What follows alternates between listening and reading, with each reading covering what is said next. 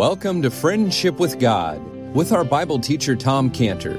Today's message and previous messages can be listened to or downloaded for free at friendshipwithgod.org. Friendshipwithgod.org. You can also obtain free resources from Tom Cantor and view our online bookstore at friendshipwithgod.org or call us at 800 247 3051.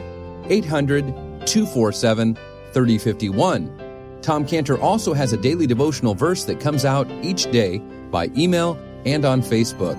To receive this small daily devotional verse that Tom Cantor puts out, you can sign up at friendshipwithgod.org, friendshipwithgod.org, or find Tom Cantor on Facebook by searching for Tom Cantor and Friendship with God. Now, here is our Bible teacher, Tom Cantor. Like Joseph told the steward, here's what needs to happen. These men shall dine with me at noon. The Lord wants to tell us, here's what needs to happen. 2 Peter 3 9. 2 Peter 3 9. The Lord is not slack concerning his promise, as some men count slackness, but is long suffering to us word, not willing that any should perish, but that all should come to repentance. That's like Joseph telling the steward, these men shall dine with me at noon. That's like God telling us, I don't want anyone to perish. I want everyone to come to repentance. Or 1 Timothy 2 4, 1 Timothy 2 4. It's like God saying to us, I will have all men to be saved and to come to the knowledge of truth. That's what God wants. He wants all men to be saved. Then he leaves it up to us. He leaves it up to us, the details for us to, how we intend to do our part to see the lost saved. Just as Joseph left it up to the steward of what should be done. But one thing is interesting about this steward is that he's got two titles. The first title is in verse 16. What's he called there? Verse 16.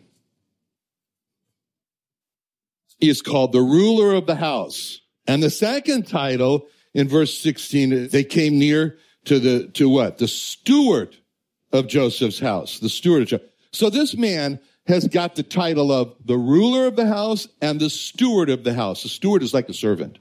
But when the ruler is called a steward, that's a message for us. Because first, it's a message about the Lord Jesus Christ. Because he said in John 13, 14, John 13, 14, if I then, your Lord and Master, have washed your feet, you also need to wash another's feet. See, speaking of the Lord washing the feet, he's the ruler who became the servant. And second, we are called to have the mind of the Lord.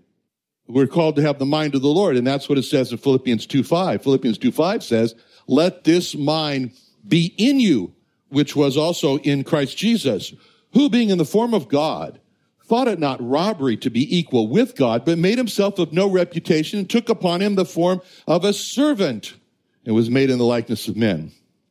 Now, the brothers finish up and they said, uh, in verse 22, other money have we brought down in our hands to buy food, and we cannot tell who put our money in our sacks. So that's the double money that, J- that Jacob had told them to, bring down for the next payment.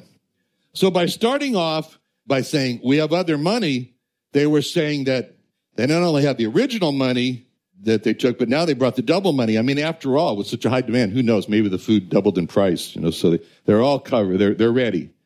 And again, they restate, we don't know who did this. We cannot tell who put the first money in the sacks there. It's just a big mystery. We just can't figure it out. Now, if there's one message that comes through loud and clear to the steward, it was that these boys are very, very upset. They're very disturbed. And he sees that. And so in verse 23, he said, peace be unto you. Peace be to you. Fear not. Your God and the God of your father hath given you treasure in your sacks. I had your money. And then he brought Simeon out unto them. So the servant, the steward, there says to the brothers, Shalom. That's what he said. Shalom. He said peace. But, you know, he, he didn't say it like, how? you know, like an American Indian, you know? He didn't say peace, you know? Because he says peace and then he says God. So the steward there, he was saying that I'm wishing you the peace of God, the peace of God. And what we see the steward doing here is that he's directing their hearts to Elohim. And that's something.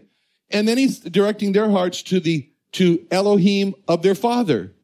He's telling them, look to Elohim, just like it says in Romans 15:33. Romans 15:33 says, "Now the God of peace be with you all." That's what he's saying. And 1 Corinthians 14:33. 1 Corinthians 14:33 says, "God is not the author of confusion, but of peace." And then Philippians 4 7, the peace of God that passeth all understanding shall keep your hearts and minds through Christ Jesus. So here's the steward. He's directing them to look to Elohim and not be afraid because God has, God's good. God has good plans. Like God told the Jewish people when they were taken away, their city was burned, Jerusalem. They were taken away as slaves to Babylon. Very discouraged, very downhearted. And then God sends a message through Jeremiah in Jeremiah 29 11, Jeremiah 29 11, when he says, I know the thoughts that I think toward you, saith the Lord, the thoughts of peace, not of evil, to give you an expected end. So when he told the brothers to look to Elohim, look to the God of their father, he's encouraging them to look at what God had done for their father, Jacob. I mean, he didn't just say this nebulous, you know, well, just look to your father. He was being very specific. I mean, we are now in chapter 43 of Genesis, which means that by now there are 15 chapters about Jacob and how God led Jacob and how God protected Jacob in his life. And the steward is encouraging these brothers, look back and count the blessings that came to your father Jacob and be encouraged and let that take your fear away. Essentially, what the steward is saying to these brothers is, you need God. That's what he's saying, which is the message that we should be bringing to the lost. It's a message of you need peace. You need God. Same that the steward was. See, not that shallow peace that's dependent on letting the good times roll, but it's a peace that, that's the peace the world gives. But it's the, it's not the same as the deep peace that the Lord Jesus gives. And he spoke about that in John 14, 27, John 14, 27, when he said, peace I leave with you my peace I give unto you, not as the world giveth, give I unto you. Let not your heart be troubled, neither let it be afraid. Now, when you look at this scene here, I mean, here's this, this is quite a scene. This is astounding. This is remarkable. Here's a Gentile Egyptian who has turned to God. He's telling Jewish brothers who are the people of God that they need to turn to God. You know, we can imagine this Gentile Egyptian thinking to himself, these Jewish brothers, they had all the advantages. I didn't have these advantages. They had Elohim as their God, as their father's God, as their grandfather's God, and they've turned away from God. The Gentile Egyptian is saying, and I turned to their God. And the Gentile Egyptian, he could have well been thinking to himself, you know, these Jewish brothers, they should be telling me about God. They should be able to, and they should be telling me about the God of their father. But they're so far from God, they need me to tell them about their own God. They're really far from God. And how good it was for this Gentile Egyptian to be telling these Jewish brothers about God. He's the, he is an example of Romans 1131. Romans 1131 says, for even so have these also now not believed. He could say, even so, he, these also now have not believed. That through your mercy, they may obtain mercy. Through the mercy of this Egyptian steward, the Jewish brothers there of Joseph should obtain mercy. It's astounding. It's astounding to see this Gentile Egyptian tell these Jewish brothers in verse 23, your God, he's your God and the God of your father. Now, this Gentile Egyptian saw that these Jewish brothers were so far from God that he needed to tell them about their own God. It's exactly the picture today. The Jewish people are just like the brothers here. They're so far from God. Their God is the Lord Jesus Christ. They don't know that. And so just like the Gentile Egyptian steward told the Jewish people about their own God 3,500 years ago, it's not like, you know, yesterday. 3,500 years ago. Today, the 109 Gentile college students from West Coast Baptist College on summer blitz, they spend their summers telling the Jewish people about their own God. And just as 3,500 years ago, this Egyptian steward showed mercy to these Jewish brothers by telling about their own God, So they, you and I, we show mercy to the Jewish people today by telling them that their own God is not the name Hashem, but he is the Lord Jesus Christ. Now, this also raises another question. Why would an Egyptian who's been raised in the world of Egyptian idols and gods, and Elohim is, is not one of them, why would he be telling these men to look to Elohim? I mean, was he just acting like the chaplains at most hospitals who are taught to not change what a person believes, that, which is what I was told when I tried to become a chaplain at a hospital. I was told, now look, we have to explain to you the chaplains here are not here to change anyone's belief. If a person believes that a cardboard box is God, then you congratulate him and you affirm that that cardboard box is God, which is why I'm not a chaplain at a hospital. but is that what's going on here? Is that why this Egyptian encouraged his brothers to look to Elohim for the peace they needed? No. This Egyptian has done what is described in 1 Thessalonians 1 9. 1 Thessalonians 1 9 says, You turn to God from idols to serve the living and true God. See, this steward turned from the Egyptian idols that we still see today, the Sphinx and all the rest of them, the cats and everything else. He turned from those Egyptian idols to Elohim to serve the living and true Elohim. Now, how did this happen? How did this Egyptian turn to God from the land of idols? Well, if you asked him for his testimony, he would say that I was led to turn from idols to God by Joseph. What a fruit he is. What fruit Joseph had in Egypt. From this Egyptian, we can see that Joseph didn't just give the Egyptians life from food, but Joseph gave the Egyptians life from God. Now, and Joseph gave the Egyptians God. And when this Egyptian told the brothers to look to the God of their father Jacob, that Egyptian was not just guessing, you know, about the history between Jacob and God. He had been told all that by Joseph. You've been told about how God was so good to Jacob. And we can imagine how when Joseph and this Egyptian were working together during the day, that Joseph told them all about God and Jacob, his father. And we can imagine how during meal times, Joseph taught that Egyptian all about the God of Jacob and how at nighttime he sat down and he taught the Egyptian all about the God of Jacob. I mean, just to be around Joseph was to hear about the God of Jacob. Because like it says in Deuteronomy 6, 7, Deuteronomy 6, 7, Joseph was teaching diligently the Egyptians when he talked about God, when he sat in his house and when he walked by the way and when he laid down and when Joseph rose up, he was talking about the God of Jacob. That's when that Egyptian was taught about the God of Joseph's father.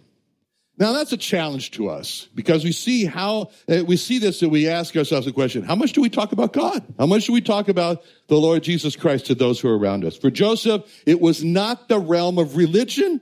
It was the realm of reality. And so Joseph, he now is the spiritual father of this Egyptian steward. And you can see the life of Joseph, his spiritual life reflected in the life of this Egyptian. He's acting like an evangelist, just like Joseph was an evangelist. So when this Egyptian told the brothers to look to the God of their father, he could have told them all about the history of the God of their father, their father, and how God had, had God had, had been so good to Jacob. Now we see more of this Egyptian steward and how he's leading the brothers to think. And it's wonderful that he tells them now, he says in verse 23, verse 23, he said, Peace be to you, fear not, your God, the God of your fathers has given you treasure in your sacks. I had your money. So he tells them now, God gave treasure in your sacks. That's a wonderful thought that he's trying to plant in their minds about finding this money in the sack. He calls it a treasure that God gave them. You know, Hebrew word here that the steward used means a, a hidden treasure. It's a hidden treasure. He's teaching the brothers here. He says, look, you guys, you know, see life this way, this way, which is James 1.17. James 1.17. Every good gift and every perfect gift is from above and cometh down from the Father of lights with whom is no variableness, neither shadow of turning. That's he's saying. That's the way you need to see life. that everything good is coming from God. Is coming. So, so the money in your sack, that was a treasure from God. Today I'm going to go to the hospital to visit my two year old grandson who has leukemia. And I'm going to bring him a gift. And I wrapped up the present. And as I'm wrapping up the present, I'm thinking about, oh, when he opens it. So I make it easy for him to open. Anyways, and it's so great to see kids open presents, you know, because what's so great about it is that when they open the present, they immediately forgot who gave it to them. All they care about is the present, you know, that's what kids do. And in fact, I know what his parents are going to do when I give him the gift. And you know what parents do when they get a gift. You know what they say? They say, what do you say? they say, what do you say? You know, what do you say to grandpa? And the little kid, you know, says, thank you, grandpa. And then he goes back to the president, right? you know, there's something I have never heard any parent ever say to his child. I've never heard any parent say to his child, what do you say to grandpa and what do you say to God? I mean, it would be so great. I would love to see a parent train their child to say when they get a gift, thank you, God. That's what this steward was doing here. This is exactly what this Egyptian steward was training these brothers to do. When they found the money in their sacks there, just like a parent, this Egyptian steward was saying to their brothers, boys, what do you say to God? you know? And he wanted them to say, Thank you, God, for putting hidden treasure in each of our sacks. That was a new way of thinking for them. That was a new course for them. That was a way that was going to take them out of their fear and out of their misery. And then at the end, almost like a parenthesis, the steward says, I had your money. Now, in other words, I was the one who put the money in your sacks, but don't think about that. Because only thing you should think about is that God put this hidden treasure in your sacks there. Now we need that training. We need the training that the Egyptian steward was giving to these brothers. We need to be looking at every gift, every good gift that we receive in life and see it as a gift from God and say, thank you, God. And the way the steward just put this little parenthesis at the end here, I had your money. It was only that they would understand how God put the hidden treasure in their sacks. As, if, as if he was saying that God directed him through someone else, obviously Joseph, but to put the money back in the sacks. That's not important. What's important is you got hidden treasure from God. And it's the way that the steward says that he had their money after he said that God gave him the money as a treasure. It was like the steward was dropping back from the spotlight and putting the spotlight on God. It was almost as if he was saying to the brothers, don't ask how your money got into the sacks. Don't ask who told me to put the money in your sacks when I put the money in your sacks. Just turn your eyes to God and be like First Thessalonians 5.18. First Thessalonians 5.18. In everything give thanks. This is the will of God in Christ Jesus concerning you. You know what's so therapeutic? It's so wonderful. It's so therapeutic to see a joyful Christian. Just a, May 10th was like that. You know, she was happy all the time, smiling, thankful for everything, not complaining, you know, and, and in the case, it, totally opposite of these brothers. These brothers, they put the worst spin on everything like, okay, we're just being set up. We're going to be executed next as thieves. And so what we see with this steward is that he didn't just say, oh, go ahead, peace to you, my sons. But he showed them how to find peace. And the steward showed them how to find peace by looking to God, to looking to the God of their fathers. In other words, look back in the history and give thanks for what God did for their father, Jacob. And that's where we also find peace by looking back into these historical accounts in the Bible and giving thanks for what God did in the lives of these Bible characters. That's what we're doing right now. And the second way to find peace is to give thanks for every good thing that comes to us in life. Instead of calling it a windfall of money, call it a treasure from God. Now, when the steward did all this, and to, he, that took some time on his part. It took time for this steward to speak to these brothers about how they could find peace. And he didn't have to do that. You know, and when the steward took time to train the brothers on how to find peace, by giving thanks, by looking in the back history of their father. And he didn't have to do that. He didn't have to do that. As a matter of fact, the steward on that particular day, at that particular time, he was really busy. He had a lot of work to do. I mean, Joseph had just told him, go out, bring the brothers home. And then he tells them, then go out, kill an animal, get this huge lunch ready. and the brothers just, I mean, that day, he already had his things that he had to do that day. He wasn't sitting around saying, well, I got nothing to do. I'm just like a fireman on call. No, he would just sit there. When the brothers showed up with no prior announcement, in the all of a sudden, they're in the line for food, and the all of a sudden, the steward is told by Joseph, look, I know you got your normal responsibilities today, but everything has changed. Drop everything except for the essentials, which was probably everything and prepare a huge lunch. It needs to all happen in a couple of hours. Talk about stress. I mean, this steward has got a lot of work and planning to do to get all this ready in a short amount of time. And this has to be all thrown into place. And it just wasn't a part of the plan of the day. You ever experienced something like that? Where everything is going perfect for you in life. You never have anything unexpected come about. Mm-hmm. You know what it would have been real easy for this steward to do? It really would have been easy for this steward to have resented these brothers and said to himself, these guys caused me a lot of work and I didn't need it for today. It would have been real easy for this steward here to have been a little bit rough on these brothers and said, okay, guys, get in the house, make yourself scarce. I got a lot of work to do before the boss comes home. So please don't get in my way. There's just not much time to get all this work done. And I don't need any more interruptions from you. So you're already caused me a lot of work. So don't cause me any more work. That would have been nice. Anyway, but when the steward saw that these brothers were terrified, it would have been real easy for him to say, I got so much work to do. I can't be psychologist now. I can't be counselor. So you know what I'm going to do? I'm going to pretend I don't see it. I don't see it. No, you guys are fine. Go ahead, sit down. Or he could have says, you know, you boys look so stressed out. I'll get you a drink of lemonade and I'll spike something in it and you'll feel better, better about it. But this steward let his day be interrupted by these brothers that he could minister to. I mean, he realized that ministering to the spiritual needs of these brothers, it takes priority over everything and he ministered to their spiritual needs. That's a lesson for us.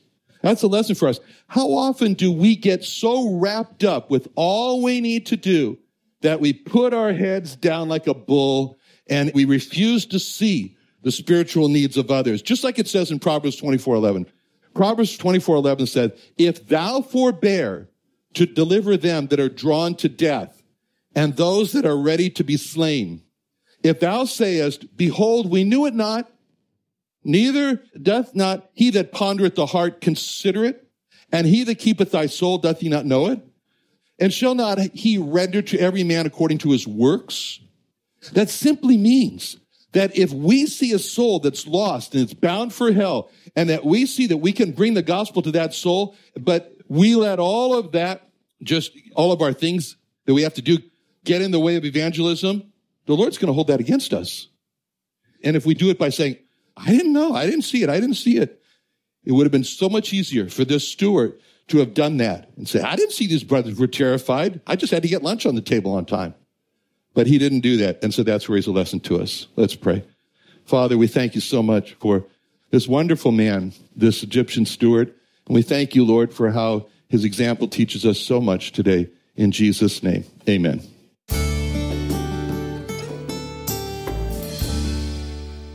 Another wonderful day studying the Bible with our Bible teacher Tom Cantor here on Friendship with God.